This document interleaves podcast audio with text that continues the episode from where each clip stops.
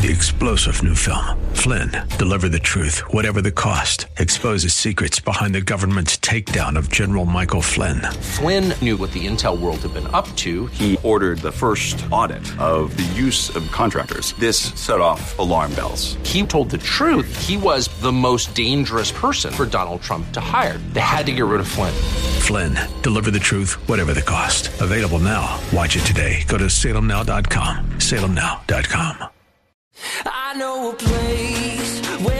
This is Crosswalk Colorado Springs, a local community faith program from 100.7 The Word. Welcome to Crosswalk, Colorado Springs. This is Pastor Eric Cartier from Rocky Mountain Calvary. Hope that you're doing well on this Monday afternoon. Thanks so much for tuning in. I'm a local pastor right here in the heart of the city, and this is a local show. We're focused in on Colorado Springs in southern Colorado. So thanks so much uh, for joining me. Crosswalk Colorado Springs has a few different formats. A lot of times we open up the airwaves for your questions and prayer requests. Oftentimes we've got some wonderful guests that come in. And then there's days like today where I share with you some things that God's been speaking to uh, my heart. And today I want to focus on uh, the seven sayings of Christ uh, from the cross. When Christ was crucified, there were seven things that he said when he was crucified. And I think we want to pay special attention uh, to each of those uh, sayings. Picture with me for a moment Jesus on the cross, his hands nailed and his feet nailed. And with crucifixion, you would die by suffocation. And with each breath, he'd have to push up on his feet, pull up on his arms to get air in his lungs. So each of these sayings would be very difficult physically for him to, to utter. These are the last things that Christ said just before he died upon uh, the cross. A couple of quotes about the cross. This is C.S. Lewis. It says, It costs God nothing, so far as we know, to create nice things, but to convert rebellious wills cost him crucifixion. So, didn't seem to cost anything from God when he created uh, the world. Obviously powerful, obviously stunning, but it cost God his son to convert my rebellious will. This is John Stott. Before we can begin to see the cross as something done for us, we have to see it as something done by us. And that's really powerful as well. To think that, well, why did Jesus go to the cross? He went to the cross to die uh, for my sins. What won my heart uh, to Jesus is the cross of Jesus Christ. I grew up in a Christian home, uh, went to church whenever the doors of the church were open, went to Christian school, but my heart really grew hard uh, towards Christ, unfortunately. And it was this understanding that God loved me when I didn't want to have anything to do with Him that really changed my heart and changed uh, my mind. And I want you to be encouraged and be reminded of just how much God loves you as we look at these seven sayings uh, from uh, the cross. So we're going to pick up in Luke's gospel as Luke records the the crucifixion uh, of Christ. There were also two other criminals led with him to be put to death. So Jesus is crucified right next to two uh, criminals. And this is a fulfillment of Isaiah 53 that Jesus would be numbered with the transgressors. Verse 33 And when they had come to the place called Calvary, there they crucified him and the criminals, one on the right hand and the other on the left. The word Calvary literally means place of the skull. The church where I pastor is called Rocky Mountain Calvary. And the reason that we've chosen the name Calvary is because we want to remember the sacrifice of Christ, never move away from what Christ has uh, done uh, for us. So here's Christ at the place of the skull being crucified. Why is it called place of the skull? We don't know for sure, but it could very well be that this is where the Romans did execution by crucifixion. So it got its name as being the place of death, the, the place of uh, the skull. Some also speculate that just outside of the ancient city of Jerusalem, there's a, a hill with a, a rock face that the way the rock looks is like a skull, and that could be the place where Jesus was crucified. And they, they crucified him. They they nailed him to the cross. They nailed his feet. next to the criminals, one on his right and his left. Luke doesn't go into the physical realities of the cross. His original readers of the Gospel of Luke were well familiar uh, with the cross, but for us, we're not familiar with crucifixion. Think more of, of tent stakes that are put through the wrists of, of Christ, where he would be pinned to the cross and a tent stake going through his his feet. Remember what Christ has already gone through up to this point. He was in the Garden of Gethsemane and he prayed all night long to the point where he sweat blood. He was taken to Caiaphas, the, the high priest, and they put a blindfold over Jesus and began to hit him in the face and mock him. He was spit upon, his, his beard was ripped out, he, he was whipped. The Roman soldiers whipped him, and they were the masters of torture we know historically that Romans used a, a whip called a flagellum, and it had nine leather straps that they would tie in metal and bone and rip Jesus's back down to the very bone, ripping away its flesh, even reaching to his abdomen and his, his rib cage. And he's nailed. He's nailed to the cross for you, for me. And this brings us to the first saying of Christ. Then Jesus said, Father, forgive them, for they know not what they do. And they divided his garments and cast lots. Jesus extends forgiveness to those that are crucifying him. We know it's the chief priests, the religious leaders, the scribes, the Pharisees that really were behind the death of Jesus. Pilate gives the sentence. These soldiers are carrying out their order. They're doing their job to crucify Jesus, and they've probably crucified several people. Hard to know how many they've crucified. There's something different about Jesus. Jesus looks at them and he prays for their forgiveness. He says, Father, forgive them, for they know not uh, what they do.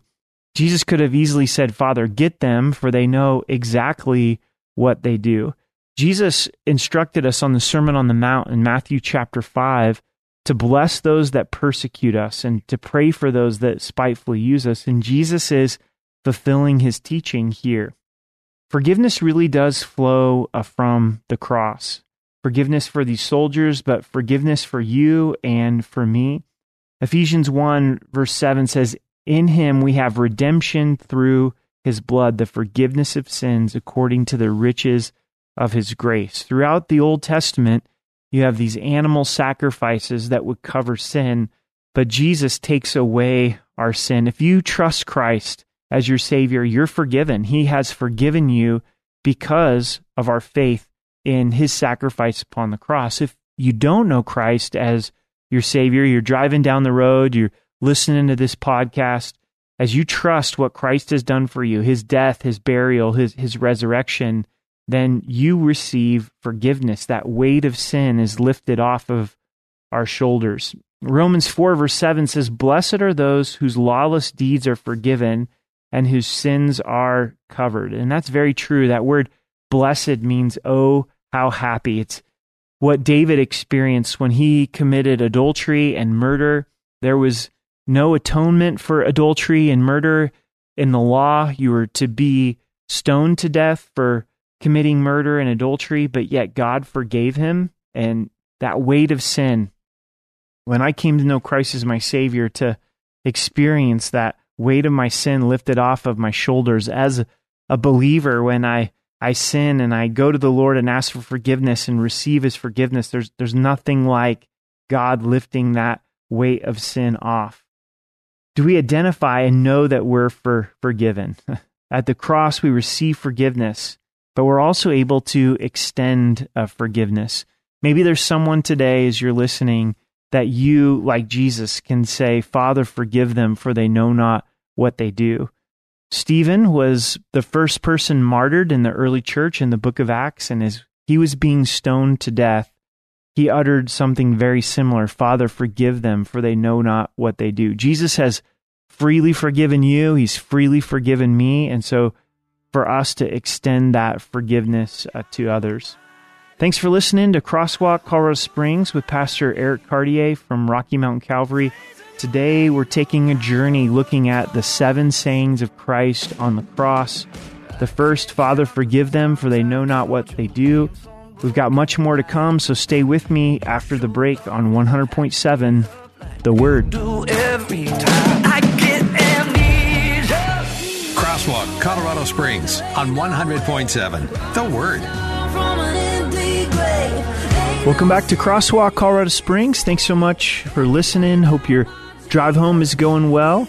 I'm a local pastor from Rocky Mountain Calvary right at Austin Bluffs and Academy, and this is a local show the privilege to host Crosswalk Colorado Springs. Thankful for 100.7 and the opportunity to serve and minister to the community. I hope that you enjoy uh, the show. Today, we're really looking and meditating on the cross of Jesus, what he did for us, and specifically seven sayings, seven things that he said from the cross. Do you know when Jesus was being crucified that there was seven statements that he made which I think are, are very meaningful and impactful. The first was, Father, forgive them, for they know not what they do. This is Luke 23, verse 35. And the people stood looking on, but even the rulers with them sneered, saying, He saved others.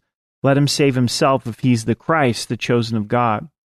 The soldiers also mocked him, coming and offering him sour wine, and saying, If you are the king of the Jews, save yourself. And the inscription was also written over him in the letters of Greek, Latin, and Hebrew This is the King of the Jews. Then one of the criminals who were hanged blasphemed him, saying, If you are the Christ, save yourself and us. But the other answering rebuked him, saying, Do you even fear God, seeing you are under the same condemnation? And we indeed justly, for we receive the due reward for our deeds. But this man has done nothing wrong. Then he said to Jesus, Lord, remember me when you come into your kingdom. And Jesus said to him, Assuredly, I say to you, today you will be with me in paradise. The second statement. Truly, I say to you, today you will be with me in paradise. This is amazing what is unfolding here with these two criminals that are being crucified next uh, to Jesus. We know from Mark's gospel, Mark 15, that both of them started off mocking Jesus. But as we see from Luke's gospel, is one of the criminals changes his mind. Aren't you so thankful that Jesus allows us to change our mind about him? I once maybe even made fun of Jesus or blasphemed Jesus. Maybe you're listening and you're like, I've rejected Jesus. God allows us to change our hearts and change our minds when it comes uh, to Christ. And so one of these criminals s- starts to understand his own guilt. And this is an important part of becoming saved is realizing that we're a sinner. He says, we have received justly for what we've done. We, we deserve this cross. We deserve a condemnation. But then of Jesus, that he has done nothing wrong. So God's doing a work in this criminal's heart and mind. When I came to know Christ as my Savior, I became aware of my sin in a unique way. But at that same moment, I became aware of how much God God loves me. He chooses to turn to Jesus and he asks Jesus to remember him when he comes into to his kingdom. And he says, Lord, and this is also a very important part of salvation is acknowledging that Jesus is Lord, inviting him to be Lord of our lives. Well, what does that mean? Lord is to submit the control of our lives to the Lord, to allow Him to have the throne of our hearts and our lives, realizing I've made a mess of me and I want Christ to take control of me. He also believes that this isn't going to be the last for Jesus, that Jesus is going to be entering into his kingdom, and he wants to enter into that kingdom as well. So, not bad theology uh, for a criminal.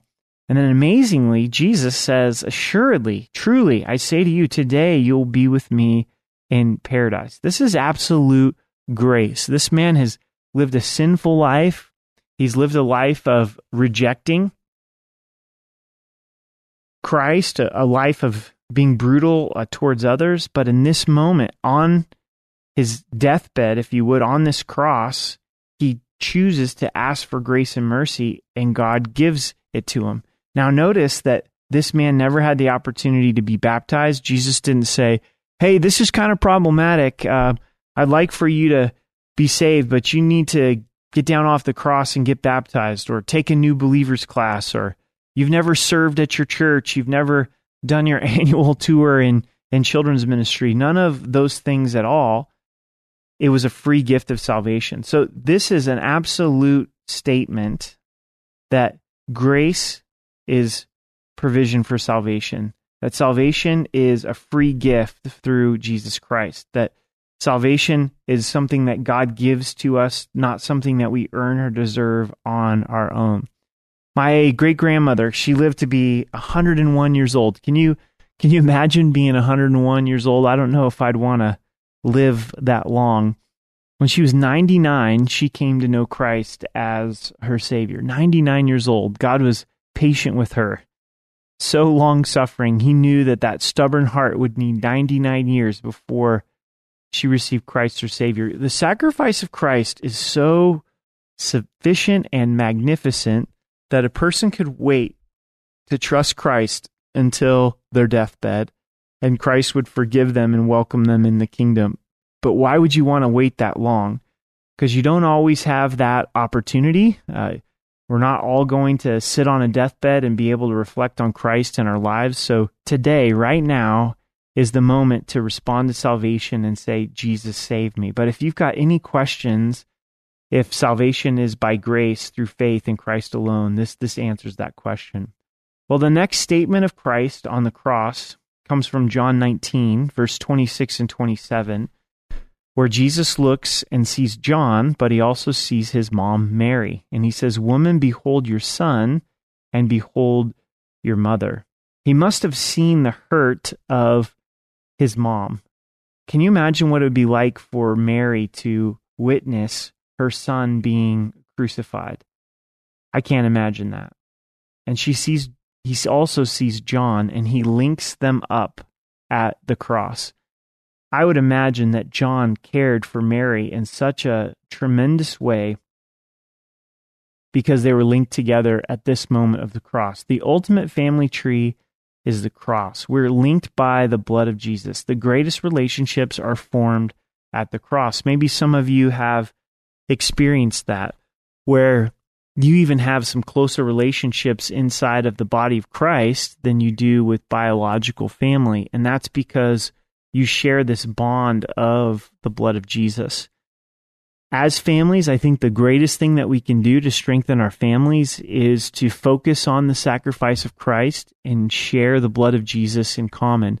Married couples, if you're believers, then you share in common the blood of Jesus Christ. You're both heirs of the kingdom, you're in the new covenant of God's grace, and that's really what binds you together more than anything else. And for us to share this in common with our children. Like, our, what really binds us together with our kids is hopefully that they know Christ as their Savior and this appreciation for the blood of Jesus. So, so far, what we have we seen in these seven sayings of Christ on the cross? That the first is Jesus amazingly offers forgiveness, says, Father, forgive them, for they know not what they do. Then he offers uh, forgiveness to the criminal who cries out for mercy. Truly, I say to you, today you'll be with me in paradise. This free gift of salvation that he didn't earn, that he didn't deserve. And then the third statement of Christ of woman, behold your son, son, behold your mother, that they were bound together at the cross, that they became mom and son because Jesus had linked them together. So talk about Jesus in your families, pray together, take communion together. That, that's a, one of my favorite things is to get my family together and be able to take communion, you know, to take communion with my wife and remember the broken body of Christ and the shed blood uh, of Christ. That's really what uh, links us uh, together.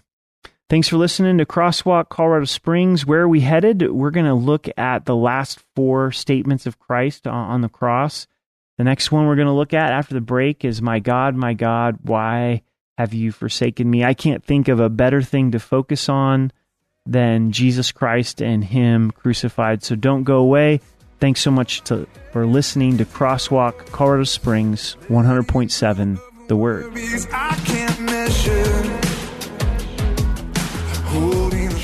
This is Crosswalk Colorado Springs on 100.7 The Word. Welcome back to Crosswalk, Colorado Springs. This is Pastor Eric Cartier from Rocky Mountain Calvary. Thanks so much for joining me. Hope that you're doing well. Your drive home is going well. Today we're focusing on the cross of Jesus Christ and specifically the seven sayings of Christ from the cross. Each breath, such a struggle, such a difficulty. I think we should stop and really pay attention uh, to these sayings. So the first one is Father, forgive them, for they know not what they do.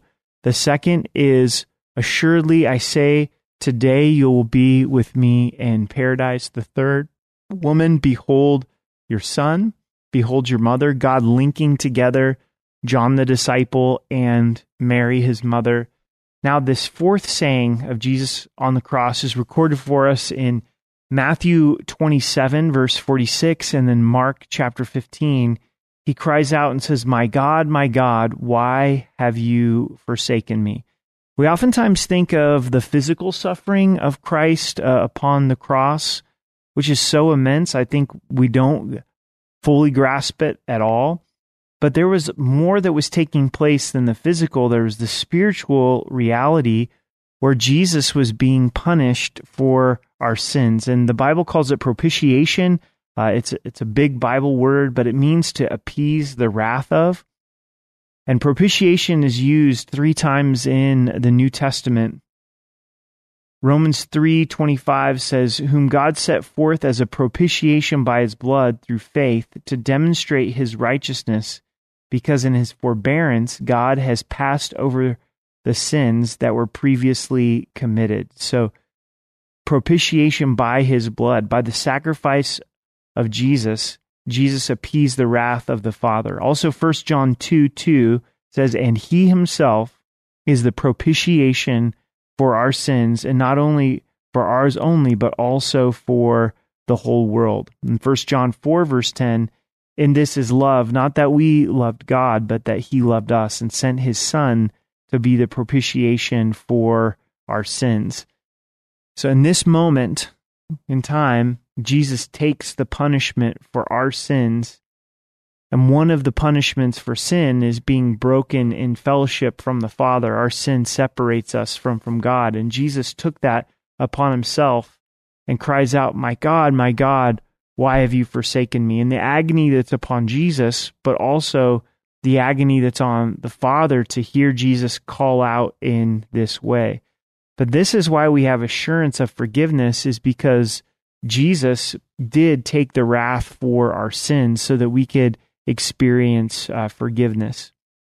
Jesus promised us, I will never leave you or forsake you.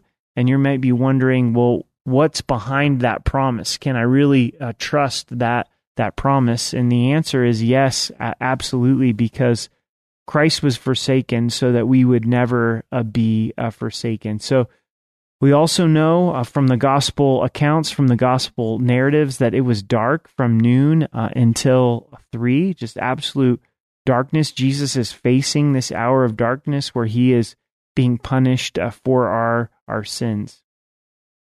The fifth saying of Christ from the cross comes from John 19, verse 28, and it's, I thirst. And it would make sense that it would come right after Jesus cries out, My God, my God why have you forsaken me? There's the physical aspects to this where Jesus would be dehydrated, he'd be suffering, he physically athirst, but this is much more. He's longing for fellowship uh, with the Father, longing for what he's been separated from uh, from the Father, and he thirsts. And and maybe you're experiencing thirst in your soul, where your your soul is tired, it's wor- it's weary, it's wore out, and to know and to understand uh, that Jesus, he thirsted as well, and he longed to be in the presence of his Father. You know, I think of the psalmist that cries out that I'm in a dry and thirsty land and expresses that thirst of the soul. That's similar to what Jesus is experiencing. Psalm 63, verse 1, it says, O God, you are my God. Early will I seek you. My soul thirsts for you. My flesh longs for you in a dry and thirsty land where there is no water. So I've looked for you in the sanctuary to see your power and your glory. because your loving kindness is better than life. My lips shall praise you. So I think this is what Jesus is really expressing here is he is declaring this thirst uh, in his soul for presence with the Father, fellowship with the Father. You may be wrestling with, man, am I loved by God? Does my life have value? Does it have meaning? Does it have importance? And the answer is absolutely yes. That the Father sent his Son to be the Savior of the world. For God so loved the world that he gave his only begotten Son, that whosoever believes in him should not perish, but have everlasting life. God loves you. God loves me. And he's proven it by giving his son. And these sayings of Christ on the cross really reveal uh, the heart of God. Uh, he offered forgiveness to the soldiers. Father, forgive them, for they know not uh, what they do. And then giving forgiveness to one of the criminals and saying, Assuredly, I say to you, today you'll be with me in paradise. Two men, two criminals, two very different responses to the work of, of Jesus Christ. And then for Jesus to take the time to care for his mom, for, for Mary. Here, Mary is watching her son be crucified. He sees John the disciple and he links them up together at the cross. They're forever linked, and the true bond is really found at, the cross. And then for Jesus to cry out, I thirst. The sixth statement is in John 1930 and it speaks of completion. Jesus cried out, it is finished. And I like the quote here from Max Lucado from his book, No Wonder They Call Him the Savior. He says, It is finished. What was finished? The history long plan of redeeming man was finished. The message of God to man was finished. The works done by Jesus as a man on earth were finished. The task of selecting and training ambassadors was finished. The job was finished. The song had been sung. The blood had been poured, the sacrifice had been made, the sting of death has been removed. It was over, a cry of defeat, hardly. Had his hands not been fastened down, I dare say that a triumph fist would have punched the dark sky. No, this is no cry of despair. It's a cry of completion, a cry of victory, a cry of fulfillment. Yes, even a cry of relief. The fighter remained, and thank God that he did. It is finished. This means paid in full. Paid in full. I remember my wife and I, uh, we worked several years to pay off some student loans, and we made the last payment and got those taken care of, and we received a receipt, an invoice that said paid in full. And Jesus has accomplished redemption, and he has paid the price for sin in full. So we're in a position where we're able to rest, rest in that finished work of the cross and what he has done for us. We know from the gospel that this point the veil of the temple was torn too. The veil was to keep people out of God's presence. But because of what Jesus has done, the veil has been torn and we're invited into the presence of God one man, one day a year, was welcomed into uh, the presence of God. Think about that. Just the high priest on one day, the Day of Atonement, could come into God's presence, but now we're welcomed into a God's presence only because it is finished, only because what Christ has done uh, for us. In Hebrews chapter 4, we're told to come boldly to the throne room of grace that we may find grace and help in time of need. Are you taking advantage of that access to the throne room of grace? Are you coming before the Lord? What's going on in your life this afternoon? So, thanks for joining me. This is Crosswalk Colorado Springs with Pastor Eric Cartier on 100.7 of the Word. We're looking at the seven sayings uh, of Christ. We've looked at six. We've, we've got one more to look at, and then we'll be talking more about how the cross of Jesus Christ uh, is applied to our lives. So stay with me. We'll be right back. Crosswalk, Colorado Springs on 100.7. The Word. Welcome back to Crosswalk, Colorado Springs. This is Pastor Eric Cartier from Rocky Mountain Calvary. Hope that you're doing well, that you know that the Lord is with you, that He loves you. I'm a local pastor here at the central part of the city, Austin Bluffs, and Academy, and this is a local show. We're focused on Colorado Springs and Southern Colorado, so hope you're doing well uh, for sure. Today, focusing on the seven sayings of Christ upon the cross. Maybe you've had a final conversation with a loved one or a friend, had that opportunity to say goodbye uh, for the last time, and Jesus is hanging on the cross. These are his last words, his final words. He utters, Father, forgive them, for they know not what they do.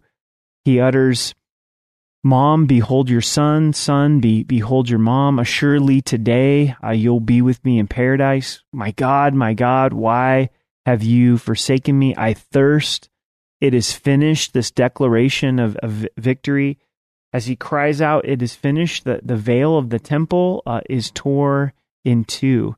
This is Luke chapter 23. It says, The sun was darkened and the veil of the temple was torn in two. And this is hugely significant that when Christ uttered those words, It is finished, that God is communicating that we have access into his uh, presence.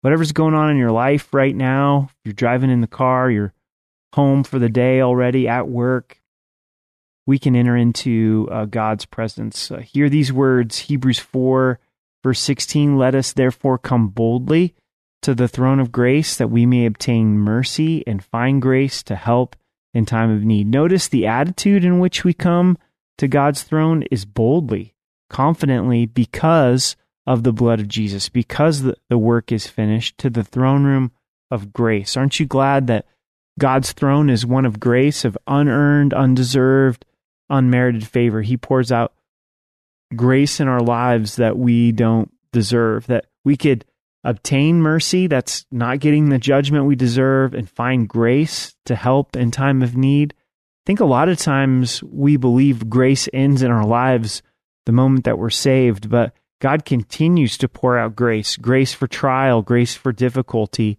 grace for wisdom. And do we have needs in our lives. I know that I do to come to God's throne room to to find grace. Hebrews 10 touches on as well the veil being torn. Hebrews 10 verse 19, therefore brethren, having boldness to enter the holiest by the blood of Jesus, by a new and living way which he consecrated for us through the veil, that is his flesh, and having a high priest over the house of God, let us draw near with a true heart and full assurance of faith, having our hearts sprinkled from an evil conscience and our bodies washed with pure water. So, because of the blood of Jesus, because that his flesh has opened up the veil, yes, the, the veil was torn in the temple in Jerusalem. And by the way, what a shock that would have been for the chief priests, they're the ones that orchestrated the death of Jesus. The temple is where they spend most of their time. And then all of a sudden, Christ dies and the veil of the temple is torn in two. But God is saying that the veil has been opened in heaven and we're able to come with a true heart and full assurance of faith, knowing that our hearts, our evil conscience, our, our bodies have been cleansed. I want you to hear me on this. Because the veil has been torn in two, don't sew up the veil. What do I mean by that? Is to start to think that it takes works for us to be able to come into God's presence. Well, if I read my Bible, then God's going to hear me. Or if I tithe, then God is, is going to, to hear me. Or if I don't lose my temper, then God is going to hear me. Based on the blood of Jesus Christ, we're welcomed into the presence of God. So we come into the fourth and final or excuse me, the seventh and final statement of Christ in Luke verse 46, chapter 23. And when Jesus had cried out with a loud voice, he said, Father, into your hands I commit my spirit. Having said this, he breathed his last. So he cries out with, with a loud voice, a, lo- a voice of victory, not a voice of defeat. Father, into your hands I commit my spirit. And Jesus submits himself to the Father. And what's so cool about this is this is the way that Christ has been living his life was in submission to the Father. Remember when Jesus was 12 and Mary and Joseph, they lose Jesus? I mean, man, talk about pressure. I wonder what the prayer of Joseph was like that day. Oh, Father, um, we lost your son. when they find Jesus and they begin to ask Jesus questions, grill him if you would, Jesus says, I was about my Father's business. In the Garden of Gethsemane, Jesus prayed, Not my will, but your will uh, be done. So Jesus lived his life in submission to the Father. Jesus taught us to pray, Your kingdom come, your will uh, be done. So the way Jesus dies is the way that he lived his life, and he breathed his last. And having breathed his last, he died. And notice the response of the centurion. So when the centurion saw what had happened, he glorified God, saying, Truly, this was a righteous man. In Matthew's gospel, it tells us that the centurion said, Truly, this was the Son of God. This is not a, a likely source for declaring that Jesus was the Son of God. The centurion had seen lots of people be crucified. The centurion was the officer over the, the soldiers, but there's something different about Jesus. He hadn't heard Jesus preach, he hadn't seen Jesus' miracles, but he watched him die. And he watched him give grace grace to those that were crucifying him, grace to this criminal, crying out uh, to the Father. And he realizes there's something special about Jesus. He's the Son of God. So, what does this uh, accomplish in our lives? I want to read to you 1 Corinthians 15, verse 3 and 4. For I delivered to you, first of all, that which I also received, that Christ died for our sins according to the Scripture, and that he was buried, and that he rose again the third day according to the Scriptures. The gospel is this that Jesus died for our sins, was buried, rose again the third day as was prophesied in the scriptures. What the cross, burial, and resurrection of Jesus accomplishes in our lives is salvation. Jesus saves. Man, it would be wrong for me to not give you the opportunity right now to receive Christ as your Savior. As you think about Christ and why He died, He died for you, He died for me. The Bible tells us in Romans 3, verse 23 For all have sinned and fallen short of the glory of God. All means all. I know I'm a Bible scholar, but all means all. That means you've fallen short, I've fallen short. I think if we're honest, it's pretty easy to acknowledge that. Our sin separates us from God. The wages of sin is death, but the gift of God is eternal life in Christ Jesus our Lord. So Jesus is the answer to our sin. We are great sinners, but He is a great Savior. So, will you turn from your sin today? The Bible calls it repentance. It's a change of mind, a change of direction. And just like this criminal that cried out for mercy, would you cry out for mercy? Lord, would you save me? Would you forgive me? I believe you died for me and rose again, and I invite you to be the Lord of my life. If you'll make that decision, you cry out right now and pray that prayer, Jesus is going to grant to you eternal life. He's going to start changing your life from the inside out. If you've decided to receive Christ as your Savior, would you let somebody know? Would you reach out to a believer?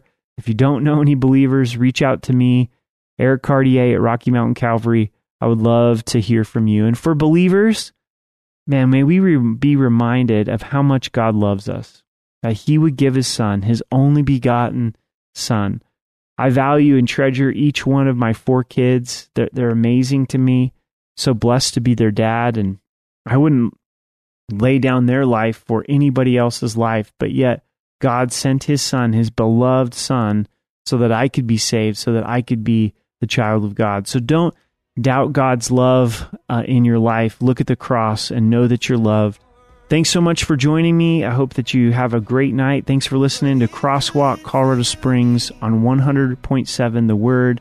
Until next time, have a great night And treasures of faith are never enough. Then you came along. Three star general Michael J. Flynn, head of the Pentagon Intelligence Agency, knew all the government's dirty secrets. He was one of the most respected generals in the military. Flynn knew what the intel world had been up to, he understood its funding. He ordered the first audit of the use of contractors. This set off alarm bells. The explosive new documentary, Flynn, Deliver the Truth, Whatever the Cost, and covers the facts behind this scandal. Flynn told the truth. He was the most dangerous person for Donald Trump to hire. I find out the worst enemy that I'm going to face in my life is right here in America. They took my assessment and they wanted me to change it. And I was like, I'm not changing it. They had to get rid of Flynn. With in depth interviews, archival footage, and never before seen personal records of the man behind the headlines. I just felt like I was drowning. Flynn, deliver the truth, whatever the cost. Available now. Watch it today. Go to salemnow.com. Salemnow.com.